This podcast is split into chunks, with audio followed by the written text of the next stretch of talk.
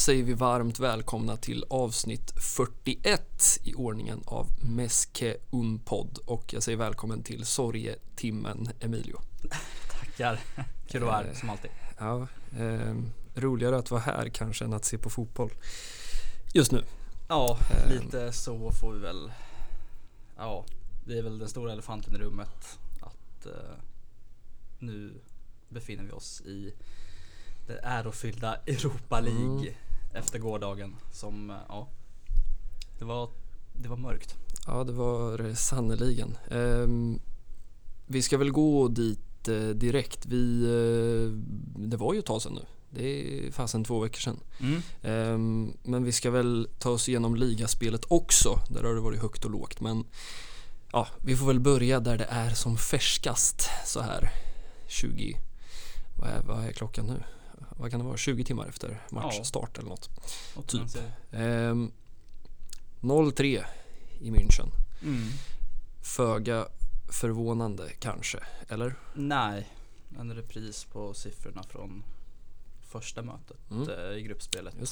Och eh, nej, som du säger, det är, vi är så himla långt borta ifrån topplagen i Europa och särskilt Bayern som är väl kanske, ja man kan argumentera för att de är väl det, de, det bästa av alla liksom. Ja, jag, Eh, jag satt just och funderade på det igår faktiskt. Vilka är favoriter? Är det Bayern, City, Liverpool? Är det någonstans där man hamnar? eller? Ja, Ska Real. Madrid in där också? På någon vänster eller? Ja, de- de är Champions, lite- Champions Real liksom, Ja. bara för att.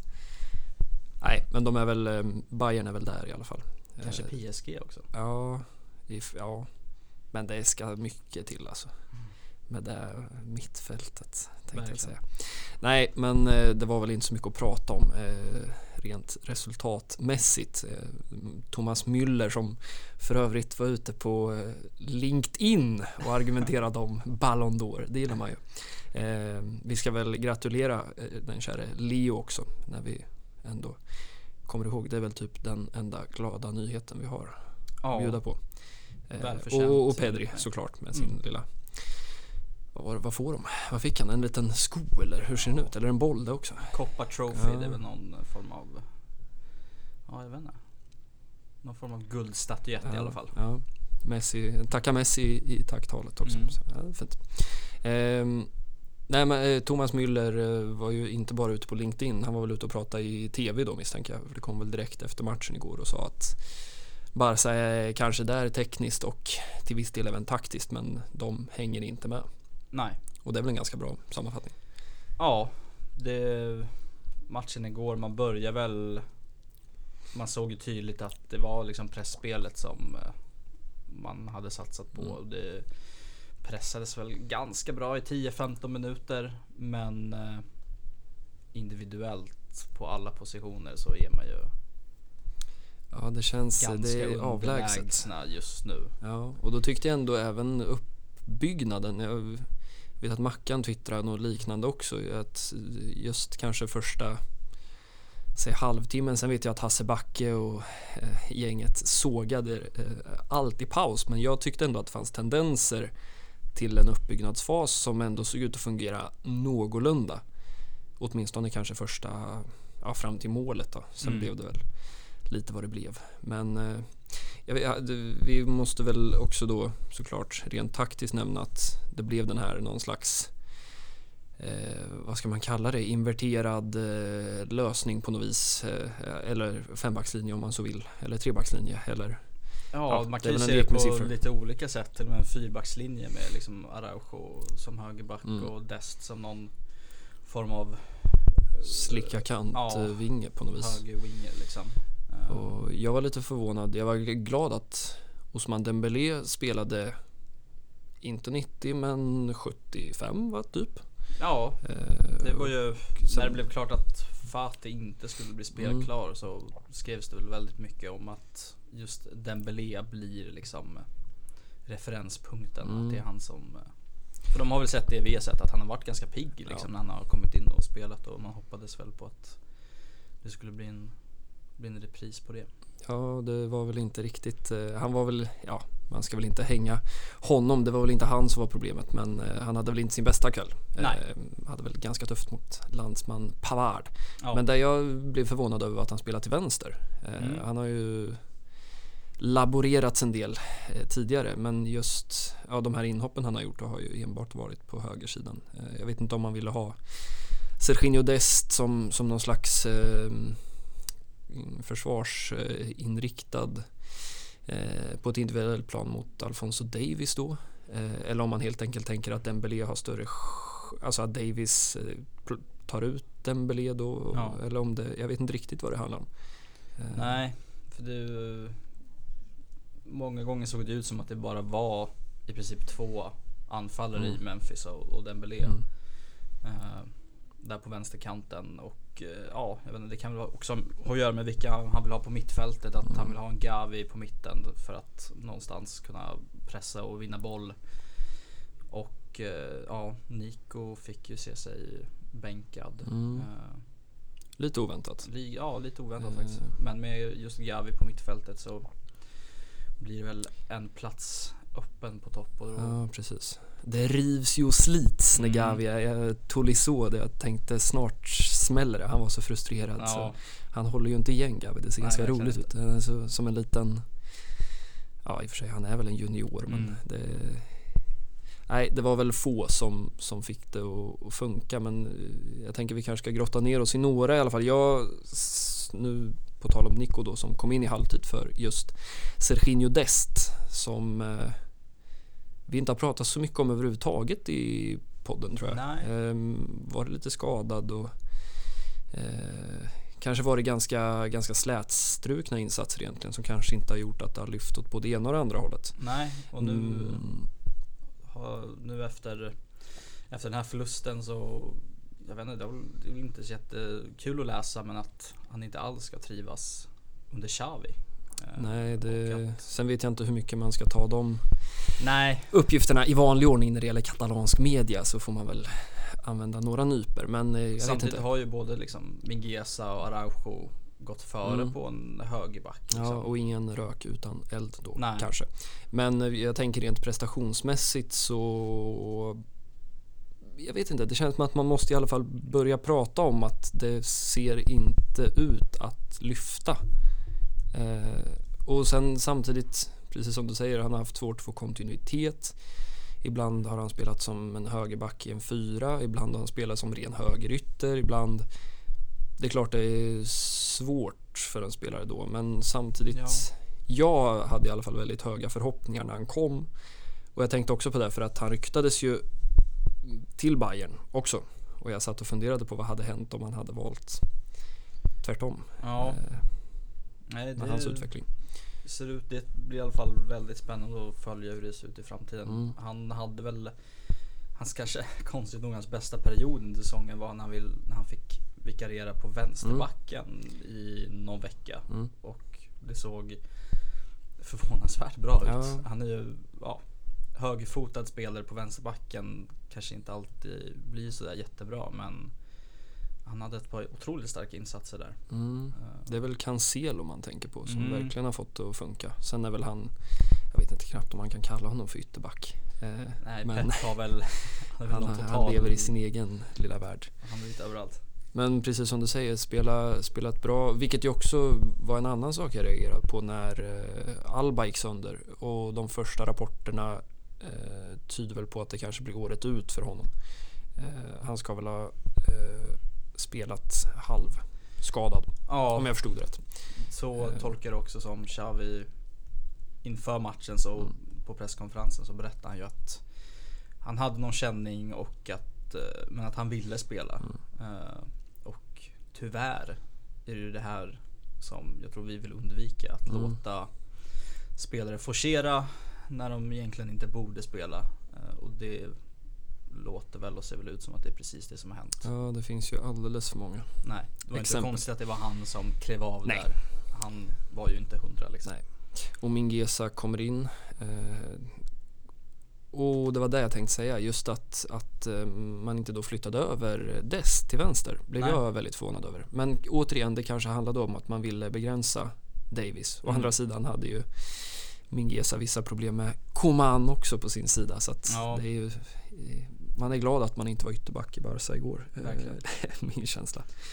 Ja, det är med all rätt. Målen kommer ju också, i alla fall det sista kommer ju just på, på Bayerns vänsterkant och Davis flyter igenom och får in bollen. Så nej, det var inte en, en kul kväll för varken eh, Araujo, Mingesa och nej.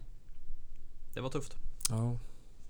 Och mittbacksparet också. Jag noterade för övrigt att fyra av fem i det där försvarslåset, om vi då får räkna bort eh, Dest och räkna fyrbackslinjen så är det ju Piqué, Langlais, Alba och Ter Stegen som ju var med i den 8-2 förlusten Ja, eh, och som återigen då startade i en avgörande match. Jag vet inte om det säger något om något. nej.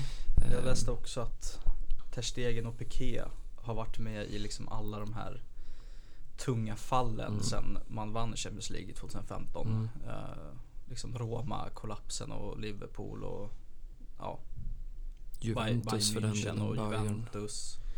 Det finns några. Det Och ett finns par, några. ett par El Clasicon som har Ja, gått. Eh, så vet jag inte hur mycket man ska dra på det. Alla vet väl att Piqué har sett sina bästa dagar. ja, det får man.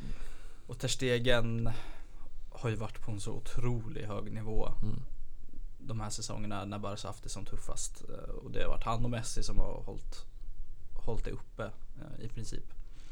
Och så fort formen sviktar på honom så ser man ju, så får det liksom negativ effekt direkt. Ja, det är väl han och Frenkie de Jong lite överraskande som har fått eh, stå på första sidorna idag. Mm. Eh, läst både i Mondo och Sport tror jag. Ganska tuffa, tuffa ordalag. Ja, Ehm, Men ska väl också sägas att han har ju inte i ärlighetens namn imponerat eh, de senaste, ja egentligen sedan han kom tillbaka från skadan. Det måste man väl vara ärlig och säga. Nej. Och jag menar, eh, Leroy Sanés mål igår eh, måste man ju ändå kalla för en målvaktstavla. Eller? Är det hårt? Nej det tycker jag inte. Det, där ska man ju absolut förvänta sig att någon som tar stegen i alla fall ska, Mm. ska göra det där bättre. Det är liksom så pass långt ut och det känns som att han ska ha koll på den där. Mm. Och han har ju någon, det är väl Busquets som åker på ett gult där efter typ Mm. tre minuter när han, vilket ju är ovant, extra ovant för honom känns det som att Ja. slarva med spelet med fötterna. En ganska Eh, enkel passning framåt. Hamnar snett och Mm. Busquets måste ju dra, ta Ja, den gula där. Det, Nej. Ja, det har ju pratats, eller det pratas väl om André Onana framförallt nu. Som ju sitter på utgående kontrakt med Ajax, den tidigare La Masia-keepern. Mm. Han gjorde väl någon eller några matcher i, i B-laget också tror jag. Som ju har varit, Dopningsavstängd. ja, varit ju avstängd. Det var ett jäkla jidder om det där. Ehm, men är väl tillbaka nu och sitter på utgående. Det har väl pratats om Inter också. Mm. Men, och så finns ju Iñaki Peña och Arna Otenas där bakom. Så jag vet inte. Känslan är väl kanske att Ter Stegen inte sitter helt säkert. Eller att hans position i alla fall börjar ifrågasättas något. Ja, så är det. Sen vet jag inte. Han, han får ju, som du sa, han och Frenkie får ju ta smällarna. För det är också spelarna som Mm. man är så vana med ska hålla Mm. den här höga nivån. Eh, och jag vet inte om man, man kan säga att han är förtjänt för att inte liksom vara på topp hela tiden. Det är ju liksom omöjligt. Eh, så jag vet inte om det är han som är det stora problemet. Men det brukar väl bli så när första keepern är helt ohotad Mm. som, som fallet har varit. Mm. Eh, Och det ska det absolut inte med lite, lite konkurrens. Nej, det, känns, det känns inte som att Neto är riktigt i närheten. Sillesen var väl lite en annan femma för han var ju så jäkla bra där i Copa del Rey någon, någon, Ja. någon eller några säsonger när man kände att oj nu kanske. Det var en jävla straffmålvakt också Ja, för mig. Han ja. plockade... Ja, nå, gjorde en massa assist och grejer. Ja. Nej, det kanske, kanske behövs lite nytt blod bakom Ter Stegen om inte annat. Men det var en bra bryggare där du sa med, med just de här man förväntar sig för att eh, vi fick ju ja, vi fick en fråga på en stark fråga på Twitter eh, som vi såklart ska prata om. Vad, vad, vad är lösningen liksom? Ehm, men låt oss återkomma till det. Eh, det jag tänkte säga var just det här med de spelarna man förväntar sig eh, ska prestera på en hög nivå. Eh, just det här, vad är det som är problemet? Är det för mycket unga spelare? Är det för, är alla för dåliga? Eller, och min take, tror jag, att jag har kommit fram till är att det, är liksom, det kanske är en skev balans i truppen vad gäller ålder. Vi Mm. har ett, ett sjokspelare som är mellan i princip 30 plus allihopa. Åtminstone touchar. De sista är väl på väg. Roberto Coutinho, eh, Ter Stegen snart också. Mm. Han är väl 29 år va? Ja. Och samtidigt så har man Gavi, Nico, hela liksom det unga gardet. Och kanske att man då inte har lyckats. Där är väl Frenkie de Jong den kanske perfekta exemplet. De här spelarna som ska vara i piken nu. Där har vi ju inga spelare. Nej. Där är det ju i princip Dembélé och de Jong. Eh, och sen är det tomt. Men det jag tänkte komma till var att jag har så svårt att se att det skulle vara ynglingarna som är problemet. För mig är det liksom, vad säger man, the core. Alltså kärnan. Det är där, Ryggraden. ja ryggraden. Det är där är så uppenbart för mig att problemet ligger. Mm. Dels vad gäller liksom de som på riktigt ska vara, alltså man kan ju raljera och titta på våra kaptener. Det är Busquets, Piqué, Alba och Roberto. Där har vi ett problem. Men vi har Ja. också ett problem med att de spelarna som ska stå där bakom och vara liksom skalet till kärnan, typ. Det vill säga Ter Stegen, Frenkie de Jong, Coutinho för all del, Ousmane Dembélé, Memphis Depay. Det räcker ju inte. Nej. Clément Langlais. Nej, det är ju... Det är inte i närheten av tillräckligt, alltså det är ju duktiga fotbollsspelare. Men ska du vara liksom en kärna i en trupp i ett lag som ska utmana om Champions League antar jag. Det funkar inte i mina ögon.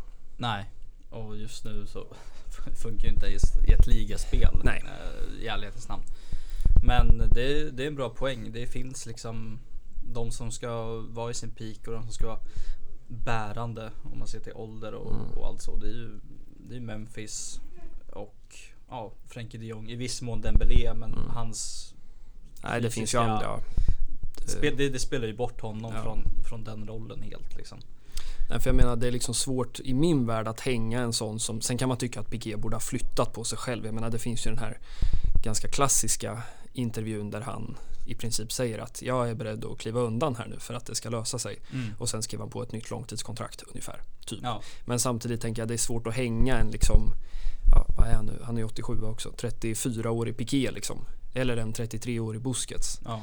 För mig är det kanske inte där problemet ligger utan man måste ju ha kulturbärarna eller lagkaptenen eller men just de här som ska vara runt kärnan. För mig är det så uppenbart att det är där det inte lyfter. Ja, men så är det. Du nämnde ju Coutinho. Det är en, en position, en spel, en, en truppplats som ska vara till någon som gör någon form av impact. Mm. Och det finns ju inte några sådana i det där skalet som, som du säger.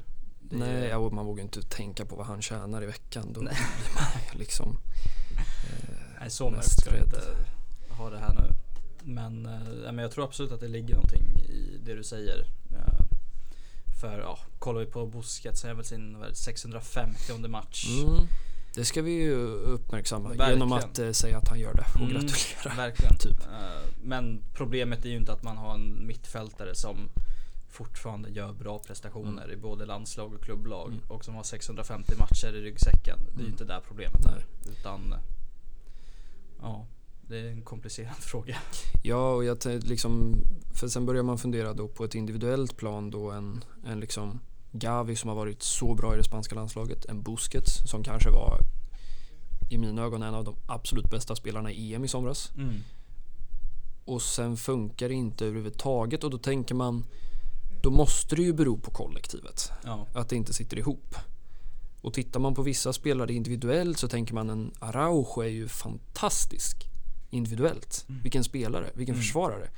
Men ändå funkar det inte. Och så tänker man på en startelva så tänker man Memphis Depay som har gjort, nu vet jag inte exakt, men han är ju lätt topp 5 vad gäller mål och assist. Det har vi pratat om förut, Ja. 2021. Vi har en Dembélé som har alla egenskaper i världen. Vi har en Frenkie de Jong som många tänker ska ta det absolut sista klivet upp till. Ja. Och så tittar man på alla spelare individuellt i en startelva typ igår. Och så tänker man att ja men det kan, ja, det, all, det, det, det finns liksom något överallt men ändå så ser det ut som ja, skit, ursäkta uttrycket. Ja. Men Nej men det funkar ju inte alls och det är Och det är klart Jag tänkte på det igår också att det Det är synd att det är Xavi som får bära mm. Det här nederlaget för ja, det är spännande att se reaktionerna. eh, Ja. På, Han ska ju inte ha varit nådig eh, Efter matchen Nej. eh, Rapporteras som att han Ja Ska ha varit jävligt förbannad och sagt att eh, Vissa spelare inte vet vad det är Eller vad det betyder att, att spela för Barca. Eh, Och det, är det sant så ja Då lär vi se huvuden rulla. Ja, det är Känns väl det känslan. Eh, sen, ja, han visste ju också vad han gav sig in på men man får väl någonstans, eh, jag menar han kommer in med brandsläckare typ och försöker släcka den här branden. eh, har ju gått sådär hittills. Eh, samtidigt är man lite dubbel. Man tänker att kanske borde man ändå kunna se några mönster Mm. eller något. Eh, men jag vet inte riktigt hur man ska tänka. Jag tänker att kanske det enda rimliga är att det måste få ta tid. Ja Eh, det känns lite som och den direkta reaktionen från många andra är ju att hade Koman suttit på posten igår så hade det ju varit hårda ord. Ja Men jag tänker att då ska man ha eh, i bakhuvudet att Koman fick ett och ett halvt år med det här Mm. laget. Och det gick sådär. Jag såg att Junior Firpo är den senaste som har gått ut och kritiserat Komans ledarskap. Ja Eh, det är både lögner och liksom eh, ja, bortförklaringar som sen kan man ju kanske tänka sig att Komans ledarskap var lika dålig som Firpos insatser. Så, utan att säga för mycket. Men eh, jag vet inte, han har väl ganska tufft i Leeds också tror jag. Vilket är synd för man gillade honom i Betis när han kom fram. Men Mm. Kanske aldrig var någon Barca-spelare riktigt. Men vi kanske ska försöka, eh, jag tänker vi, vi ska stänga bayern matchen sen. Men om vi redan nu ska då försöka besvara den 10 000 kronors frågan. Vad är, jag måste titta så att jag inte säger fel, jag ska inte parafrasera. Men jag har för mig att det var ungefär vad är lösningen? Vad måste vi göra till nästa säsong? Är frågan. Eh, ställd Ja. i sin rätta skepnad. Eh, och det kanske man inte svarar på jättekort men vi, jag vet inte om, om vi ska ge, Nej, ge oss men på ett alltså, försök. först och främst så krävs det någon form av så här, trupp. Bara blåsa ut allt det gamla på något Mm. sätt. Och då menar jag kanske inte en sån som Busquets eller någon som, som Piqué. Mm. Men spelare som är där och som inte alls gör någon nytta. Ja, det finns väl en ganska diger lista. Ja, alltså Umtiti måste ju lämna.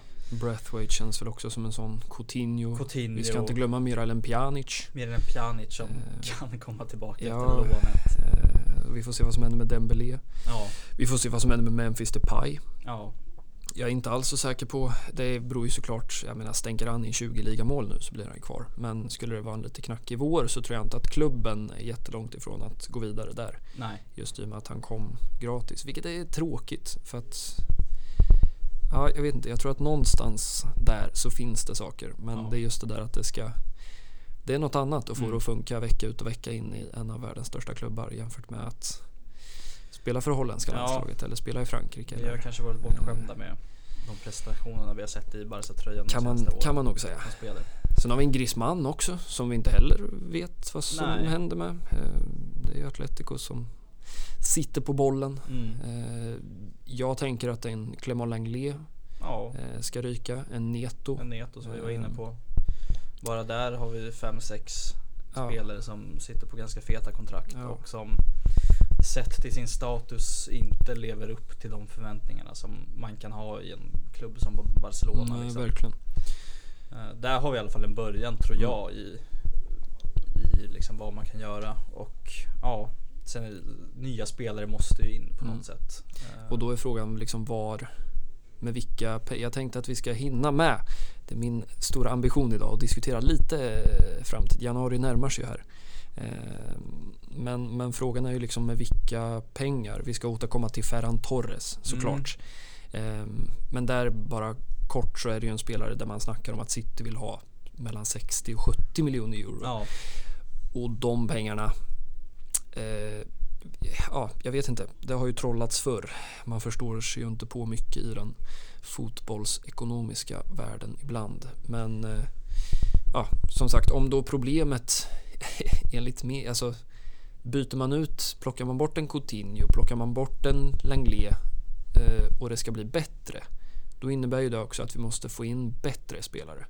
Ja, och då är frågan vilka är de spelarna? Varför ska de vilja komma till Barca och hur fasen ska vi ha råd? ja Eh. alltså nu bara på rak arm så har det väl snackats lite om att Barcelona har varit och rotat runt i, i Chelsea Mm. till exempel. Vi ska återkomma till det också. Ja, Men Christensen och Aspilicueta Ja, men det, där har vi liksom att verkligen hitta de här fynden, Mm. de här Bosman-fynden. Mm. En sån som Christensen skulle jag absolut vilja se i en Barca-tröja. Och det Han- såg vi lite redan i somras. Memphis Ja. Depay, eh, Sergio Agüero, eh, som för övrigt också är en spelare som Mm. är väldigt osäker status på. Dani Erik Alves Garcia. som man Dani har Alves. plockat in. Ja, så och att, lite eh, mer av den varan helt enkelt. Ja. Eh, Christensen är ju inte allt för gammal. Han, Nej. vad kan han vara? 27 kanske? 26, Nej, 27? jag tror knappt det. Alltså 20, ja, 25 kanske. Jag, tror, Ja. jag vet inte om man kan vara 96. Och där kan det vara en spelare som är sugen på att få en större roll. Mm. Han spelar ju inte vecka in och vecka ut. Det är ju så otrolig konkurrens i Chelsea ja, och massa olika tränare och sådär. Eh, Men det är väl två åtgärder. Rensa ut. Och lyckas, lyckas på, Mm. det är väl egentligen nyckeln. Alltså man kan väl prata om, för det tänker jag också blir en nyckel såklart, att man, att det, dels är väl såklart en nyckel att Xavi faktiskt lyckas som tränare. Mm. Men framförallt att han får tid på sig. Ja. Det, vi, det, vi snackar nog om kanske två eller tre transferfönster till och med. Och Ja. två, tre år framförallt. För det är väl också en nyckel då att få de här unga spelarna att Dels att de måste, att en Ansu Fati inte går liksom Osman Dembélé-vägen och går sönder var och Mm. varannan vecka. Men också att liksom, jag menar, Balde, Gavi, Nico, Erik Garcia, eh, Araujo för all del. Eh, låt det gå två, tre år. Ja. Så, Där ska det så absolut inte stressas. står vi någon annanstans. Ehm, men jag vet inte om det är liksom de korta svaren. Sen är det ju så oerhört komplext såklart. Eh, alltså vad gör man för att lyckas? Men eh, det kanske måste ta tid också, Ja. tänker jag. Eh, jag tror inte att man kan vända på, jag tror inte det är få som kan vända på en sån här situation utan egentligen några större ekonomiska resurser på en sommar liksom. Nej, just nu så verkar det inte som att man har, man har inte den lyxen att spendera 50, 60, 70 miljoner euro på, på en eller två spelare. Nej, Eh. liksom, ja, titta på den där diamanten i Ajax. Han heter Frankie de Jong. Han verkar vara liksom enorm. Ja, Mm. Honom ska vi ha. Nu väljer vi det. Ja. Där, där är vi ju inte. Nej, det, det Eh. finns ju inte just nu. Så, um, men, men kanske också tänker jag att man måste på någon, något sätt då Alltså för att man som åskådare då ska köpa den här perioden så tänker jag också att det måste synas på planen. Eh, för det har väl varit lite problemet att okej, vi är i en uppbyggnadsperiod eh, eller uppbyggnadsperiod, vi är i nedmontering nu då kanske för Ja. att sen bygga upp. Men vad fan, så här kan det inte se ut. Nej, Lite så har ju varit känslan. Jag menar, det skulle vi spela fantastisk fotboll och göra allt. Vi skulle spela kanske ännu, inte vet jag, nu spelar vi mycket unga spelare, men, men liksom att man ändå kände det här att, för det är det jag tror är så viktigt. Okej, vi kanske inte kommer ha ens en chans på en ligatitel på en, två, tre år, men vi är på väg dit. mm. Det är väl någonstans den känslan man måste, eller det faktumet man måste liksom hitta Ja. ett sätt att nå. och där, ja men där tror jag tiden är nyckeln. Mm. Xavi har väl fått, han har väl suttit drygt en månad. Mm. Smekmånaden är väl över som man brukar säga. Men eh, ja, han, må, han måste få sätta sin prägel på, på laget, på Mm. spelet, taktiken. Det, det har ju inte varit så att han har kommit in och liksom förändrat det över en natt och Nej. man ser på spelsystemet och taktiken att eh, oj, det här hade vi inte förut. Mm. Eh, så har det ju inte blivit och det var väl kanske drömmen att Mm. så skulle vara fallet. I en utopisk värld. Ja. Utan det är, ja, det är tid. I alla fall den här säsongen. Mm. Som jag tror kommer krävas. Och det kanske inte kommer mynna ut i så mycket rent sportsligt. Det får man nog vara beredd på. Mm. Eh, vi ser det nu när man ja, trillar ner i Europa League och i ligaspelet där man begär 6, 9 poäng eller något sånt där. Eh, 6 till Atletico va? Sex poäng Vi upp. Ja. och vad sa du? 16? 16 upp till Real Madrid. Som har en match i hand. Ja, Eller vi har en match i hand, det är väl så man säger. De har spelat 16 och vi 15 va? ja. Nej men det finns ju några sådana där eh, siffror som är eh, som gör att man förstår. Jag vet inte vad det var första gången på 20 år som vi inte går vidare ifrån en Champions League-grupp. Ja. I och för sig var det väl något då vi inte spelade då. precis. Eh, två, två mål på sex matcher i gruppspelet. 16 poäng upp till en första plats i La Liga.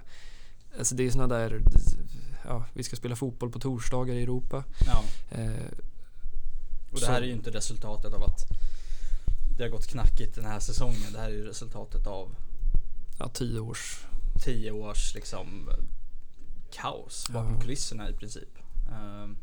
Ehm, Ja, som- det firar väl, jag vet inte fan vad det blir. Det är väl i juni 2010 va? Som han kommer, Sandro Rosell. Mm. Ja, i och för sig 10, det är ju fan 12 år i sommar. Ja. Det är ungefär vad det tar att montera. Ja, säg att man räknar då från... För visst, han kom ju inte ner och... Ja, visst, han plockade bort Cruyff på Mm. en sväng. Men jag menar, visst, säsongen 10-11 är väl den bästa någonsin då. Men Ja. säg från sommaren 11 typ. Ja, det tar 10 år att montera ner en fotbollsklubb. Mm. Eh, För det är ju Hör ni där ute? Det är bara att, det är bara att sätta igång. Sen hoppas vi inte att det tar 10 år att bygga upp den igen. Nej, Men det- eh, det är Inte liksom, långt därifrån. Nej. Eh, om man ska, ja, ja, det lät jävligt deppigt. No. Men eh, ja, nej, det kommer ta tid. Eh, jag vet inte om det här var svar på frågan, men jag tror vi kanske, om man fick fem minuter på sig så kanske man inte kommer så mycket längre. Nej. Vi ska inte vara When We Were Kings långa här. Eh, för allas skull tror jag. men om vi ska stänga eh, debaclet i München.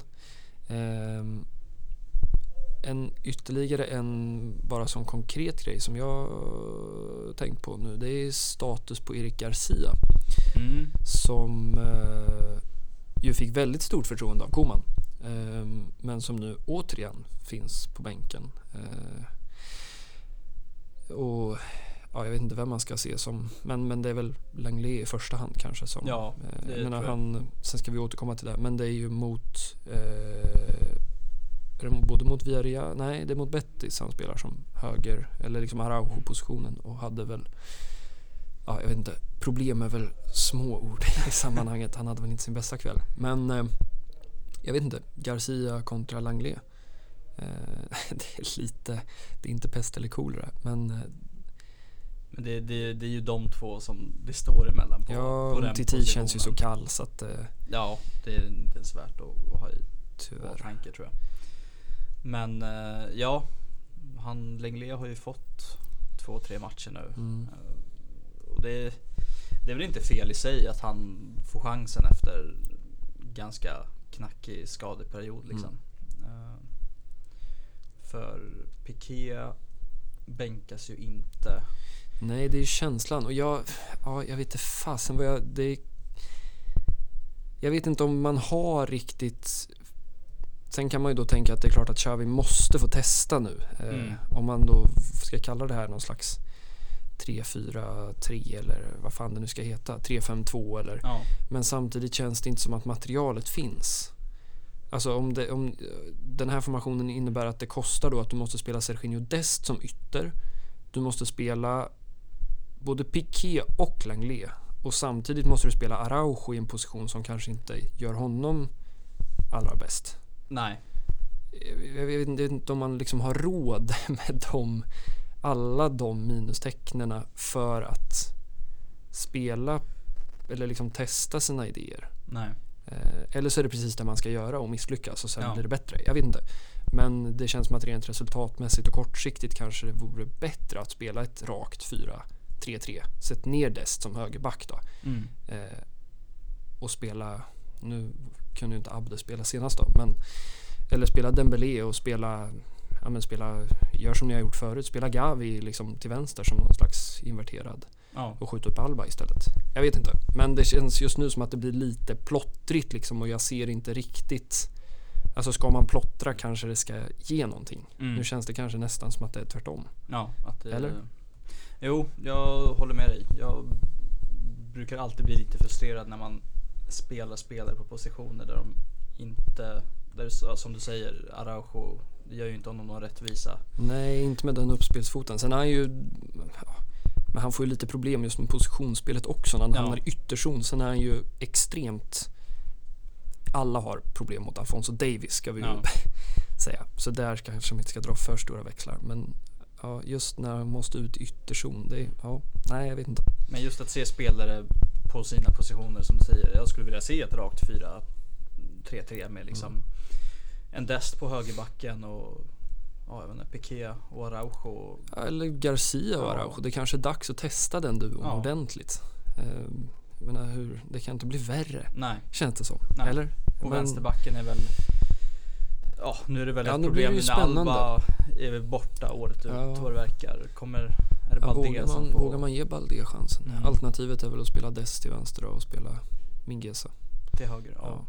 Ehm, Och sen mittfältet blir väl någon ja, Busquets, de Jong och eh, ja men Nico hade jag väl satt. Ja, och så Gavi. Gavi till vänster och så Memphis och Dembélé. Det känns väl just Ja. nu som, sen får vi väl se när Ansu Fati kommer tillbaka. Mm. Men eh, ja, nej det finns en del att eh, fundera på. Vi, eh, vi kanske ska prata lite innan vi stänger Ja, vi stänger Champions League-boken för den här gången. Vi får väl se När vi får- öppna den igen. Det här Mesk Unpod avsnitt 272. Ja, Nej, så deppiga ska vi inte vara. Men ehm, lite Europa League måste vi ju ändå, vi ska väl bara toucha vid det. Eh, grupperna, alltså turneringen i sig, de grupperna spelas ju klart idag. Jag tänkte säga att de har nästan börjat men så mycket är inte klockan. Jag vet inte, de här härliga öststatsmatcherna, de brukar Mm. väl börja. kan Lite vara tidigare. 16.00 Ja, ja. känns det som. Ehm, nej men bara lite kort. Vi, det blir ju då 16-delsfinal i detta charmiga slutspelsformat. Eh, och vi snackar lite här på vägen om vilka vi har att vänta. Eh, dels är det grupp tre då. Eh, Leipzig, Dortmund, Porto, Otroligt starka Ja, lag så här på förhand. eh, Samtidigt var de, Atalanta eller Villarreal. Det avgörs väl. De skulle väl spela idag va? Ja. var väl det sista jag hörde. Jag har inte haft koll idag i och för sig. Om snön har de ska spela 19 ikväll. lagt sig eller lagt sig, skottats undan. Ehm, Sevilla. Sen slipper vi väl spanska lag. Jag vet inte hur långt det där gäller. Om det bara är 16-del eller om det gäller typ 8-del också. Jag vet faktiskt inte. Man har ju inte behövt ha sån koll. Det är ganska charmigt att ehm, man får en redig anledning att sitta och kolla lite Europa League-studio i Viasat igen. Ja, det kanske Det- det vi ska vara glada för. Ja, får lite blandning med, mellan de två jättarna eh, Simor och Viasat. Eh, och vad, jag vet inte vad vi hade, jag gick ju igenom de där. Napoli var väl på rand att åka ur nästan. West Ham, vad hade vi mer? Vi har Eh, Roma. Ro- Vi har- Nej, inte Roma va? De spelar väl fasen conference? Är det inte så?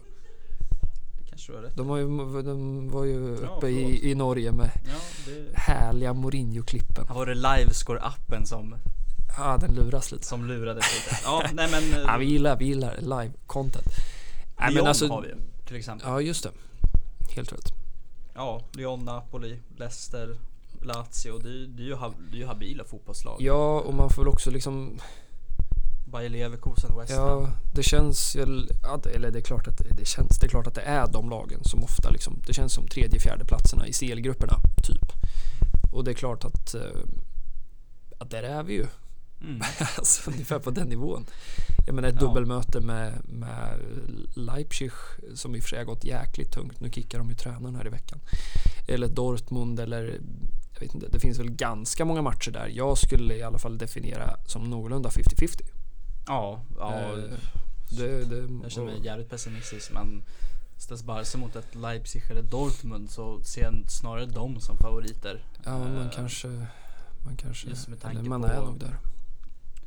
De lagen, ska vi säga, har ju hamnade ju i väldigt svåra grupper i, Ja. Champions League. Verkligen. Ja, Dortmund sjabblar väl lite i och för sig. Men eh, ja.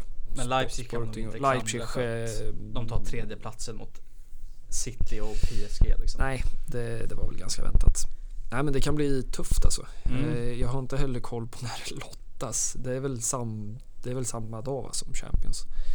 Eh, För att de brukar köra Ja, efteråt. det, där. blir- det kanske är det inte redan nu på måndag som det blir någon ja, okej. lottning har jag för mig. Om Ja. jag inte missminner mig helt. Nej, vi får hålla utkik. Det ska väl avhandlas i den här podden framöver. Häng med om ni gillar Europa League och torsdagar. Eh, Men som sagt, de sista gruppspelsmatcherna spelas ikväll. Så Yes. strax efter 11 har vi väl alla möjliga motståndare. Eh, Men spanjorerna slipper väl åtminstone i första, första omgången. Eh, Men med det sagt så stänger vi väl, ja, vi återkommer till Europa League men vi stänger väl Champions League. Jag vet inte, får, får vi någon anledning att återkomma i vår? Ja. Eh, Vi får väl titta, liksom, det blir att man sneglar lite uppåt sådär vad de verkligen. håller på med. Drakarna. Men eh, vi byter lite fokus och det har ju spelats eh, inhemsk ligafotboll också sen sist. Eh, två matcher. Eh, på grund av, vad skyller vi på? Livet typ. Ja. Eh, Villarreal och Betis. Mm. Eh, en seger, en torsk. En seger, en torsk. Och vi ska väl inte traggla de matcherna för evigt, men eh, bara kort. Korta intryck. Korta intryck, ja det började väl där mot Villarreal där man eh, som vanligt börjar med att ja, men det ser ganska bra ut. Man Mm. dominerar matchbilden, skapar mängden med lägen Mm. utan att göra mål. Sen får man ju faktiskt in Det är väl Fren- Frenkie de Jong va? Ja. Ja. som lyckas peta in den och VAR-granskning men Mm. det gick ju vägen. Eh, men efter det så, ja, Villarreal kvitterar och så ser det ju ut som att det är de som går för ledningsmålet Mm. efter det. Eh, och det ser otroligt kämpigt ut. Men på något sätt så gör man någon jävla great escape Ja, och lyckas göra två baljer sista Ja, vad är det? Memphis gör väl 2-1 i 88. 88. Ja. och så ett straffmål Super på Coutinho på tilläggstid. tilläggstid. Ja.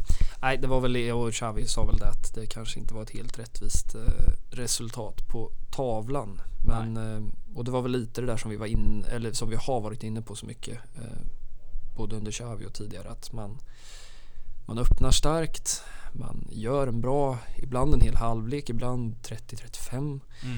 Och sen är det som att väldigt ofta också när man får ett ledningsmål att luften ser ut att gå ur och sen eh, Ja, på något sätt så tillåts motståndarna hitta en väg tillbaka. ja, Eh, och ja, de som såg Villarreals kvitteringsmål uppfattade väl det som jag också att det inte var det allra bästa försvarsspelet. Det är något inkast som man slarvar bort, ett eget inkast Mm. som man slarvar bort. Två passningar, bam bam och så ligger bollen bakom Ter Stegen liksom, ja, i nätet. det är vi nog många som håller med om. Men Mm. eh, tre pinnar blev det mot ubåtarna och då kände man ju Dels så kände man att förr eller senare vänder det. Så här kommer det ju inte kunna gå till. Nej, för evigt. Och det gjorde det ju. Ska gudarna veta. Å andra sidan tänkte man ju samtidigt där att fan den här resultatraden är ju inte så dum ändå. nej, När vi är i all borta, det är, dit åker man inte alltid och tar med sig alla poäng. nej verkligen. Det är en av de Ehm. tuffaste bortamatcherna på, på en hel säsong. Liksom. Får man nog säga ja. Ehm, Men med det sagt så kom ju baksmällan Mm. eh, mot Bettis. Ehm, Ett Bettis i väldigt bra form får man ju säga Ja, också. det känns som att det är många, men ändå tar, men det är att alla tar poäng av varann. Alla är i Mm. ganska bra form, förutom Barca. Förutom vi. Nej, vet jag, för man tänker lite, fan vad bra Bettis. Och så kollar man tabellen, bara, nja, ja, de ligger ju där i mitten med alla andra, typ, Mm. eller precis bakom toppen. Ehm, men eh, jag vet inte, det var väl lite samma känsla där, alltså. Eh, att man inte, alltså att, att, att Barca inte kommer upp i, i den nivå som man vill att ett Barca ska komma upp i. Nej. Eh, det är väl svårt att säga något annat än att det var Ja, ganska rättvist. så som det ser ut nu så de här matcherna som tidigare var ganska klara segrar. Även om vi ska Betis brukar spela bra på Camp Nou och Mm. har skrällt förut. Eh, många kanske minns den här 4-3 matchen med Ja. Kiki igen. Den, eh, det, det var en väldigt bra fotbollsmatch om man Mm. skulle försöka vara objektiv. Ja. Eh, Vilket inte alltid är lätt. Eh, Men ja, just att eh, som säger, man kommer inte upp i nivå och motståndarna tillåts hitta, Ja, hitta fram liksom. Och när man möter ja, lag som Betty som vet hur man fan spelar fotboll, Mm. då straffas man. nej och det, och det exakt. För det är min känsla också tror jag att för så har det ju varit, jag menar några av de matcherna under Koman liksom när jag vet inte vilka var det, var det Cadiz hemma och det var Alaves va? Granada också. Granada. Eh, som kanske är lite, men, men med all respekt för liksom Cadiz och Alaves Mm. så är ju det lag som jag menar kommer Barca till en sån match och, och gör sådana insatser som Barca gör hösten Mm. 2021.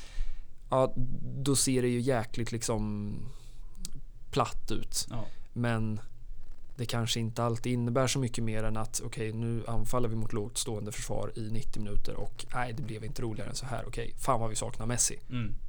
Men som du säger, när vi möter ett lag som faktiskt kan spela fotboll på riktigt. Då blir det fan jobbigt. Då blir det jobbigt när Ehm. de här ytorna Även om det är ett Betis och jag menar det är klart. Det säger ju sig självt då att om man möter ett FC Bayern så, så blir det ännu värre. Men, men liksom det behövs.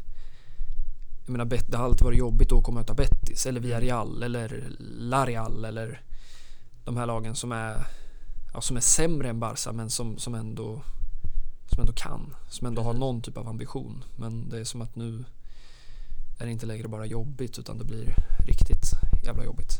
Och sen är det väl också en, om vi ska se det från motståndarnas perspektiv, att de ser att Barca är inte vad de en gång Så var. Och de ser ju en otrolig chans Mm. Numera att faktiskt vinna och ta tre poäng när de kommer till Camp Nou. Eh, och jag tror, ja men jag tror det var just Bettis, jag kommer inte ihåg exakt vilken spelare, men som eh, sa inför matchen att ja, men vi går dit för att vinna. Mm. Eh, och Vilket de ofta säger, men man kan ofta höra när de Ja. menar det faktiskt. Precis, och nu, kän- och nu som du säger, nu känns det som att lagen menar det. Mm. Och chansen finns ju verkligen där för dem att, att göra det. Mm.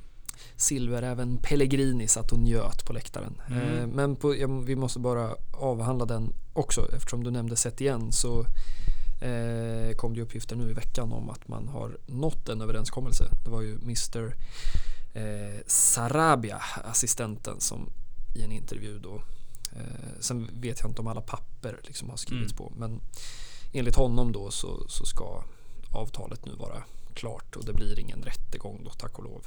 Eh, Just det. det ska handla om 4 miljoner euro då. Eh, Det blir väl, eh, om jag har läst rätt, någon delbetalning på något sätt. om jag, om jag Eh, förstått saken rätt. Det är Ja. inte en stor gyllene guldsäck som... Som klampar ner där. Han är väl, jag vet inte om han är hemma igen med getterna i... Nej, det blir väl någon form av eh, någon jävligt bra pension ja. han får Han utbetalad kan köpa princip. jävligt många getter. Ja. Ja, nej men eh, det är ju... Nu vet jag inte, jag vet fan hur långt kontrakt Valverde satt på. Om det tar slut i sommar eller om han hade ett år till. Det kan han inte ha haft. För nu, nu är det ju Valverde, Setien, Koman och Xavi Mm. på lönelistan. Ja. Ehm, men som sagt, sex poäng om vi ska stänga, försöka stänga ligaspelet som har varit. Vi ska väl avsluta med att snacka lite Osasuna. Mm. Men eh, sex poäng upp till Atletico på fjärde plats. Eh, och ödmjuka 16 upp till de vita från Madrid. Mm. Ehm, Men om, eh, om vi ska använda ekonomin som en liten brygga då, så kanske vi ska försöka avhandla, vi har varit dåliga på det senaste veckorna. Eh, jag menar januari närmar sig ju ändå. Eh, om det händer något förutom att Dani Alves ska registreras, vilket vi ser fram emot. Mm. Eh, vet katten. Men ehm, vi har varit inne och nosat på det lite. Men om vi ska börja med Ferran Torres. Som ju är, måste man väl ändå säga, den mest konkreta eh, spelaren. Där kommer det ju uppgifter varje vecka Ja. i princip om att... Och det är väl i princip får man väl säga bekräftat. Jag tror i princip att samtliga ur min heliga journalisttrio har eh, eh, man får, eller det är, liksom min taktik där nere i Spanien. Man får gå på vissa snubbar som man tror lite mer på. Ehm, men det som ska ha hänt är ju då att det har åkt någon typ av delegation till Mm. Manchester för att då diskutera saken med City. Eh, och då kom ju även ryktena om att, för det finns ju en till klubb i Manchester, så då var de ju inte sena med att börja prata. Det var väl Frankie de Jong som kopplades ihop med United. Cavani kopplades ihop med Barca. Eh, men låt oss hållas, eh, hålla oss till Ferran Torres. Eh, vad har vi på Ferran Torres? Oj, en otroligt spännande spelare. Mm. Kommer till minnes, ja, jag tyckte han var jäkligt vass under Nations League Mm. finalspelet. Och han ser. Gjorde väl tre bollar på Tyskland va? Ja, Eh, vilket ju vilket säger en del. Jag vet inte fan vad det var för match alltså. nej, Det är helt otroligt. galet.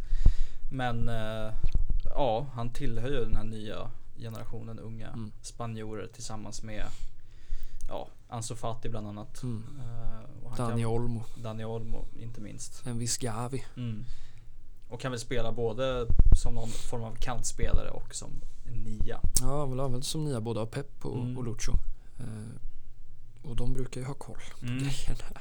Och eh, ja, nej men Ganska spontant. direkt i sitt spel. Ja, och det gillar Eh, man ju. Ja, lite om Olmo är mer av en boll trillare så är det väl, det är väl mer Sterling-lådan. Inga jämförelser i övrigt. Mm. Nej. På tal om ytterligare en spelare som har ryktats en del. Ehm, men, ehm, och då när vi pratar om pris så får man väl vara lite mer vi kanske ska tro på att Barca har varit där men vi kanske ska ta de här prisuppgifterna med lite nypa salt. Men, men det som uppges är väl då att Barca har något slags tak eller, eller om man ska säga att de har erbjudit 40 miljoner euro medan City vill upp åtminstone 20 till, Ja, till någonstans 60.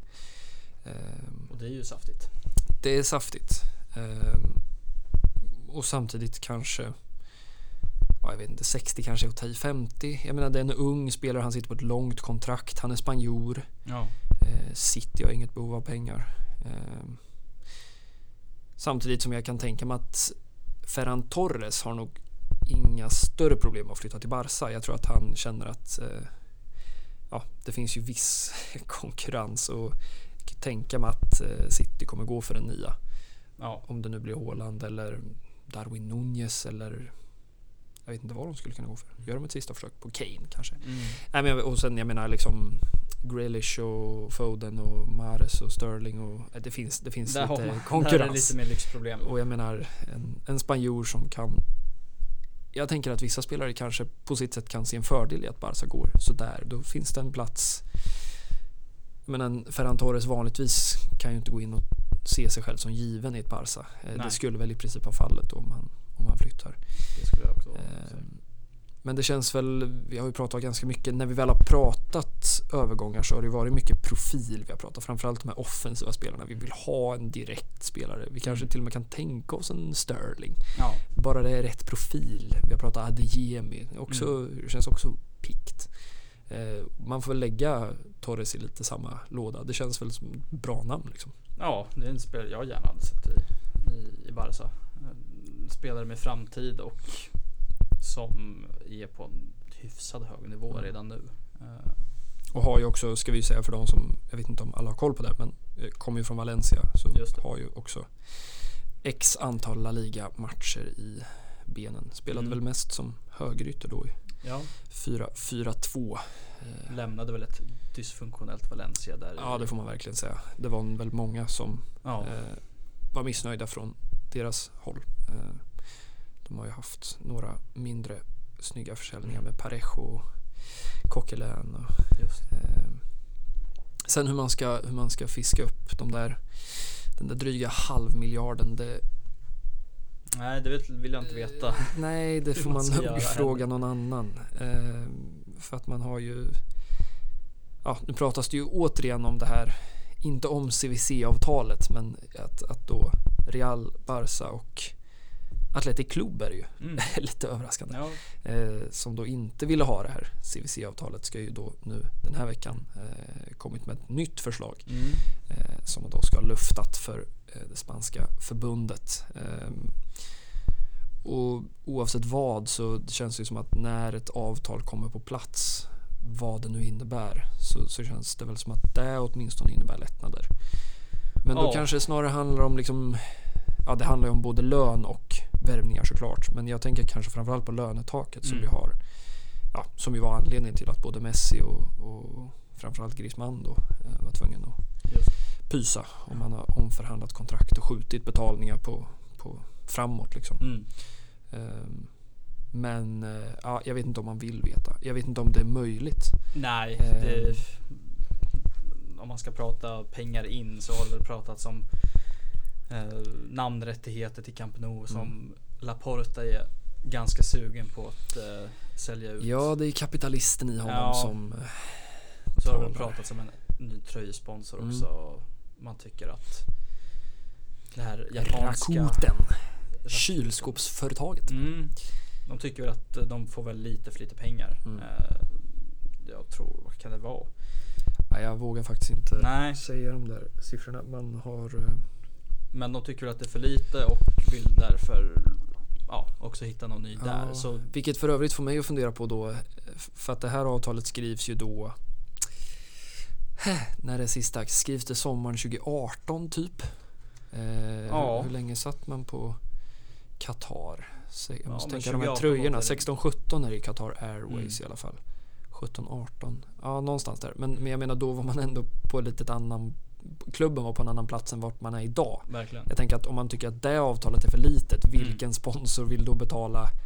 Sen fattar jag också att Barca kanske är, jag vet inte vad det man kan säga, världens, är vi topp tre med United och, och Real Ja, kanske då? De här årliga listorna Ja, brukar ju visa Bayern det. kanske också är där. Ja, men jag menar det är klart att det finns eh, nog många företag som vill synas där. Men jag tänker samtidigt att så här, aktien kan ju inte ha stigit Nej, liksom, eh, de senaste tre åren. Men eh, Läste någon rapport om att något kryptoföretag ville mm, slänga in sitt, eh, sitt namn på tröjan. ja, att man inte från var- klubbens sida ansåg att det var särskilt eh, långsiktigt. Man litade Nej, City enkelt. hade ju något, men de, de rev väl avtalet Mm. tror jag. Med, med något liksom, jag vet inte om det var liksom ett brevlådeföretag eller på något, det var jäkla, kändes som shady business. Mm. Eh, Men det fick de ju åtgärda fort. Eh, Men eh, ja, vi får väl helt enkelt se. Eh, Det lär väl vara ett återkommande tema att vi diskuterar spelare och sen slutar upp i att wow, vart ska de här pengarna komma ifrån? Men det är ju kul att diskutera i alla fall. Ehm, Men då kanske vi ska prata lite gratis spelare istället då. Mm. Eller gratis är ju ingen spelare, men gratis i form av övergångssummor. Mm. Ehm, Du var inne lite på Chelsea-spelarna. Ja, Ehm, Det har väl pratats om, som vi sa, eh, Christensen och Aspilicueta, ja. Som båda sitter på utgående kontrakt då. Ska sägas. Ja. Ja. Ehm, Och eh, ja, nej, Aspilicueta har väl alltid för mig varit en spelare som jag gärna hade velat sett i Barca. Han tycker att han har den profilen. Mm.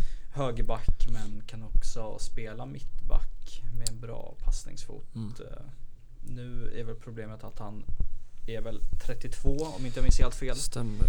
Och det är kanske inte ja, den spelarprofilen man behöver plocka in just nu. Nej, och det känns också som att han har ganska hög status i Chelsea. Jag kan också Ja. tänka mig att han sitter på en saftig lön i pund Verkligen. som eh, jag inte vet om Barca har chans att matcha. Nej, men jag håller med. Det kanske, det kanske känns som något. Sen det är klart det beror på. Skriver man ett, ett eller två år, men det är också sådana här kortsiktiga lösningar som man kanske inte riktigt är ute efter. Men Christensen eh, som du också var inne på eh, känns ju lite fräschare då Det känns värst. i sammanhanget. Eh, sen nu ska inte jag utge mig för att vara, ha koll på liksom Chelseas journalist eh, surrande flock som omger dem. Men det har väl varit lite fram och tillbaka vad jag förstår att, att han och Tuchel ska ha eller liksom att det i princip ska ha funnits någon typ av muntlig liksom eh, inte överenskommelse men att man förväntade sig från båda sidor att det här kommer lösa sig och sen Mm. kanske man satte sig och så blev det inte riktigt så men nu vet jag inte om det har vänt igen. Eh, Nej. men man, det, det, känns väl ändå som ett, ett bra gratis alternativ får Ja. man väl säga. Sett till Eh, ålder och Ja. ändå eh, ganska hyfsad eh, toppnivå. Ja, men alltså, gjorde väl det bra ja. i EM i Danmark och Duglig uppspelsfot. Ja. Eh, tak, taktiskt smart. Ja. Eh, kanske något frågetecken för fysik i min Mm. bok. Men det är väl också, blir ganska utsatt. Jag tittar mycket på Chelsea. Jag tycker om att titta på lag som Thomas Tuchel tränar. Mm. Men där blir han också väldigt utsatt. Eh, De spelar ju väldigt högt och hårt och snabbt eh, i Premier League och då får man ju stå ut med en del som mittback. Ehm, Och sen, ja, jag vet inte, man kan ju fundera. Man kan ju sitta och säga att nej, jag skulle vilja haft eh, de Ligt eller jag, vill ha Laporte. Ehm, Men där är vi ju inte riktigt. Nej. Eh, Så, så med, med situationen i åtanke så, så är väl det ett, ett namn som känns Mm. rimligt. Alltså det känns väl lite som en Memphis Depay Ja. typ. Att det här är en bra möjlighet. Eh, Och det kanske är dit. Det kanske är så man måste tänka lite. Eh, sen har det pratats Cavani. Mm. Vi var inne lite på André Onana. Eh, jag vet inte vad du känner om Cavani. Jag är ju oerhört svag för Cavani. Men eh, jag vet inte, han sitter ju också på en ruggig jävla lön i United. Ruggig lön och, eh, så sitter vi på en Luke de Jong som, ja, jag vet inte. Det, någonstans, det kanske inte är helt rättvist mot Cavani, men någonstans är det väl samma spelartyp, en lång liksom uppspelspunkt. Mm. Även om Cavani nog Han är ju bättre. rivig den jäveln alltså. Ja. Och han är ju, ja, man, man ska ju säga att det är ju på, vi ska inte ta Luke de Jong och Cavani i samma mening. Nej. Alltså, Men då har man Så. liksom, tar man in Cavani så har man två spelare. Ja, ja, om man pratar redan i januari ja. känns det jäkligt tufft. Och jag menar till sommaren, han är väl 87 han också. Ja. Så de börjar ju, sen känns det som att hans muskler, de är, det är uruguayanskt stål det där. Mm. Men eh, ja, vi får se, vi får se vad som händer med Agüero såklart också. Det känns Ja. väl som liksom steg ett. Har väl inte Eh, kommit någon uppdatering där nej. officiellt än ska vi säga. oroväckande tyst. Eller jag Ja. vet inte om det är bra eller dåligt riktigt. Eh, Ja, vi nämnde det någon, någon gång förut också Ja. att det nog inte ser så ljust ut vad det Nej. verkar. nej, vi får hålla tummarna. Ibland kommer inte fotbollen först. Jag tänker man får ju först och främst hoppas att det löser sig rent medicinskt. Sen får vi väl se hur det blir med fotbollsspelandet och vi får se hur det blir med januarifönstret. Vi har väl blir det, åtminstone ett eller två avsnitt kvar Mm. innan dess. Sen drar det igång den galna, den galna tiden. Ehm, Ja, men med det sagt, vi ska väl eh, hinna med kort att snacka upp helgens match. Eh, det är inte så långt dit. Det är ju Nej. så det funkar nu för tiden. Sen har jag tittat, sen är det ingen veckomatch. Så sen är det en vecka emellan. Det är lite ovanligt. mm. För nu känns det som att eh, man får slag i huvudet tänkte jag säga hela tiden. Eh, men det är bara upp på hästen igen. Som det heter. Eh, Osasuna. på bortaplan. Ja, söndag 16.15. Stämmer bra. Ehm, Det kan ju vara en ganska knepig match Ja, uppe i Pamplona. Alltså, de, de har ju de har ett skönt lag alltså. Det är mycket bra spelare. Jag satt och tittade i, i truppen. Det är ju liksom bara nio. Liksom. Det är Kike som väl hängde så här 13 ligamål för Eibar förra Ja. året. Du har Chimi Avila som har tagit sig tillbaka igen. Och så har du Ante Budimir som Mm. de la liksom 8 miljoner euro på Från Mallorca. från va? Mallorca. Jag menar, det är ju tre Tre väldigt habila anfallare får man väl säga i La Liga. Ja, verkligen. Så liksom Ruben Garcia, du har Moncayola på mitten, Lucas Torro, David Garcia som har varit superbra som mittback. Eh, det är ju ett bra lag alltså. Det är ett bra Eh. lag men det ska också säga att det är inte det formstarkaste laget. Nej. Eh, Jag vet inte var, var har vi dem? På, eh, Vi har dem på Tio, plats va? 10. Mm. bara två pinnar bakom Barca. ja, det är också man sitter, nej fan de är Ja. lite ja, formsvaga. Ja, vart har vi dem då? Ja, två poäng bakom Ja. oss. Okej. Och då är det ett lag som inte har vunnit en ligamatch sedan den 17 oktober. Ja, det är ju... Ja, i och för sig, vi tog väl vår första borta vinst här för, Mot Lerian. förra veckan. Man kanske ska hålla igen lite. Ja. Nej, men det blir... eh, Ja, nej, det är som du säger, det är aldrig tryggt att bege sig till Pamplona, känns det som. Nej. Eh, lite obehagliga. Sen vet jag inte vad de har, eller vad de ska komma riktigt med för approach. Det känns, det, det är lite dem och Granada, man vet inte riktigt vart man har dem. Mm. Eh, de har liksom kvalitet, men, men Det är ju ett lag som när det stämmer kan... hota varenda lag. Ja, Men eh, just det, ska de våga kliva på eller ska de våga sitta lite? Blir det fembacks? Vem startar på topp? Mm. Ja, nej, det blir spännande och från vårt perspektiv så eh, finns det väl inte så mycket annat än tre pinnar. Eh, Nej. Om man ska vara ärlig. Även om Mm. spelet lämnar mycket att önska så ska det väl vara en seger. Ja, och det känns som att det blir varje, jag menar Xavi har väl pratat på åtminstone tre presskonferenser om att kommande match är en final. Eh, vilket ju aldrig brukar vara ett bra tecken Nej. när en tränare säger så. Men det är väl, om vi ska rättfärdiga en klyscha för en gångs skull så blir väl typ varje match där nu. Eh, Ja, man har ju inte råd att... Nej, inte mot de här Halka. lagen i alla fall. Ehm, jag menar, man går ju knappast in i en match mot ja, de vi jagar. Så liksom Atletico eller ett jag menar ett Larial eller ett Sevilla på bortaplan känns ju jävla obehagligt Ja, just nu. Eh, så det vill väl till att man åtminstone tar tre pinnar mot den här typen av motstånd. Eh, vi får väl se hur kul vi har nästa vecka. Vi får väl se hur de, hur de tacklar det. Det känns väl lite så att eh, ja, det var, det, det var kul med ny tränare. Mm. Eh, sådär, vi har fått med oss lite resultat. Nu har man åkt på två smällar. En ordentlig smäll nu i München. Och Verkligen. frågan är hur man hur man tar sig an det. Det ska bli spännande att se både från liksom Xavis håll och från spelarnas håll och utifrån en startelva. Eh, jag vet inte om, om det blir stora förändringar eller om eh, Nej, det blir spännande att se. satsar på någon Det form känns som av... att det här kan vara någon form av omstartspunkt. Ja men lite så. Eh, sen vet jag i och för sig inte hur mycket han har att laborera med. Det är väl det. Är väl det. Jag vet inte. Ska man få se en Ricky Push Mm. från fiskpinnarna eller blir det en härlig Coutinho som vänstervinge eller ska det bli en Garcia? Vem ersätter Alba? Det blir Eh, spännande. Ja, det är några frågor man Mm. ser fram emot. Eh, Söndag 16.15. Ja, ganska mysig avsparkstid. Ja. Framförallt så här på vintern. Det hunnit bli lite mörkt. Mm. Ehm, vi ska väl ehm, liksom fortsätta med det här tama försöket till, eh, kan man kalla det någon form av running gag? Ja. Nej, det kan man inte kalla det. Någon form av tradition kanske. Running gag är väl mer interim Sergi. Det var fina veckor. Eh, när man inte visste vad som väntade. Man stod och hade liksom Europa League lite på armlängds avstånd. Eh, nu är vi här. Men Ja. ehm, vi ska inte prata interim Sergi. Ja, De har ju för sig jävla problem i Barça B också nu. Mm.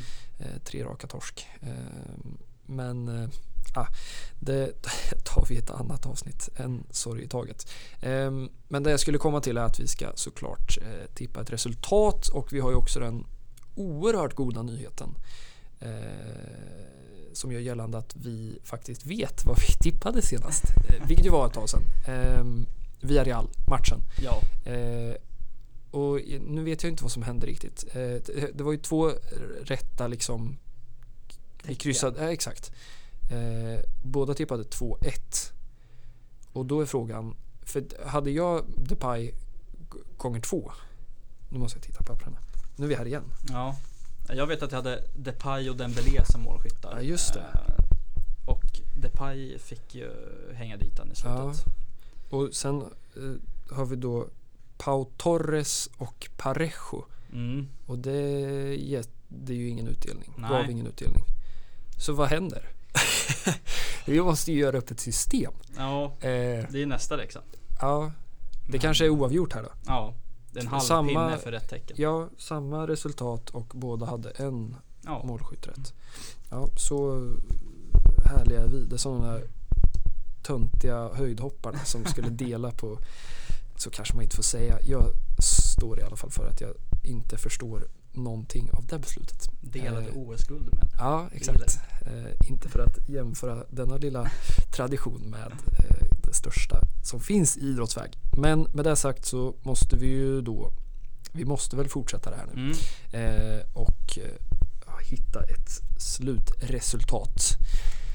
Eh, Och jag sticker väl ut hakan och säger att det blir en hållen nolla.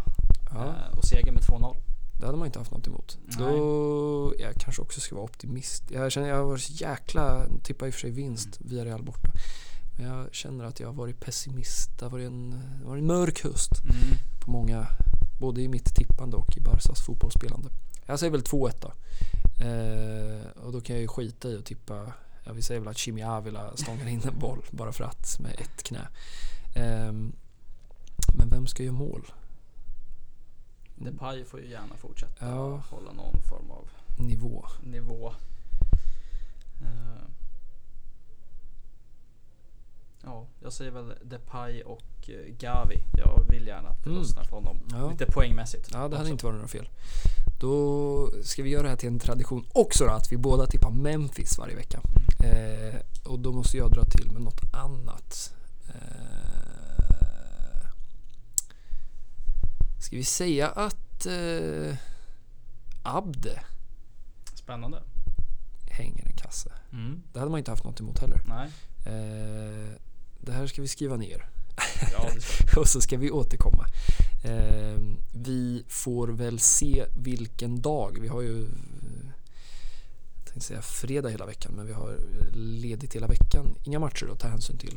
Eh, framöver så måste vi börja ta hänsyn till torsdagar. Mm. Eh, vi får vara glada så länge vi kan stå här på torsdagar. Eh, men 16.15 söndag hålltid. Jag har Ja. inte koll på när Barca B spelar. Eh, men jag vet inte hur många som är intresserade. Man kan titta på det som heter internet Ja. eh, för att få den informationen. Ehm, och Sen- med det, ja. Ja. Jag skulle gärna vilja att vi avslutar på en positiv not. Eh, berätta. Och det är ju att världens bästa fotbollsspelare på damsidan spelar i Barca. Det gillar man. Alexia Putellas fick ju ta emot Ballon d'Or Mm. eh, tillsammans med Pedri. Det var, det var en liksom stark, det var lite surrealistiskt att Ja. det var en stark Barca-afton. Ja, då, det var många på jag plats menar där. Messis guldboll är ju, måste man väl ändå med all rätt få säga, är ju stor del av en vårsäsong. Verkligen. Eh, Men som du säger, det är väl, finns det något positivt i den här klubben just nu, eh, då är det damerna. Då är det Femenija. Det, De, eh, de går som tåget i både liga och i Champions League. ja, och Fridolina Rolfö, hon De smäller dit ja, mål kassar lite här och där. varje vecka Eh. känns det som. Men ja, det är en otrolig rolig nyhet ju. Mm. Att, eller nyhet och nyhet. eh, Att hon får det priset. Ja. För hon har ju faktiskt varit ganska överlägsen. Eh, Är ju någon sorts total mittfältare. Mm. Eh, offensiva stuket som både gör mål och assist och ligger bakom mycket i spelet.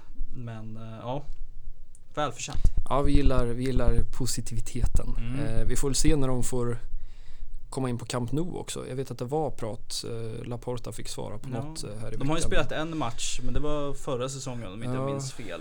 Nej, och han, han hade något resonemang liksom att ja, nej, men det är liksom bättre då typ att det är fullsatt på eh, Johan Gamper eh, stadion då än att de spelar inför, inte vet jag vad han tror att det kommer då, Mm. 5000. Men eh, jag vet inte, engelsmännen är ju galna nu. Där är det Eh, det känns väl kanske som att det borde kunna ta Ja, sig ner till Spanien också. det var Det, 45 000 på fa Cup-finalen mellan Arsenal och Chelsea om inte jag minns helt fel. mm. I veckan. Ja, nej, vi... Eh, det känns inte som det är allt för långt kvar. Nej, Eller? Det, det det hoppas jag inte. har... Det eh, går väldigt fort. Ja, Och eh, vi ska ju vara glada för att Barcelona är eh, längst fram i ledet. verkligen. Det gillar vi. Det gillar vi. Ja. Och med det så, med den positiviteten så stänger vi eh, gravavsnittet tänkte jag säga. Eh, och säger på återseende helt enkelt och eh, tackar för att du höll mig sällskap idag. Tack själv. Vi hörs. Vi ses. Tja!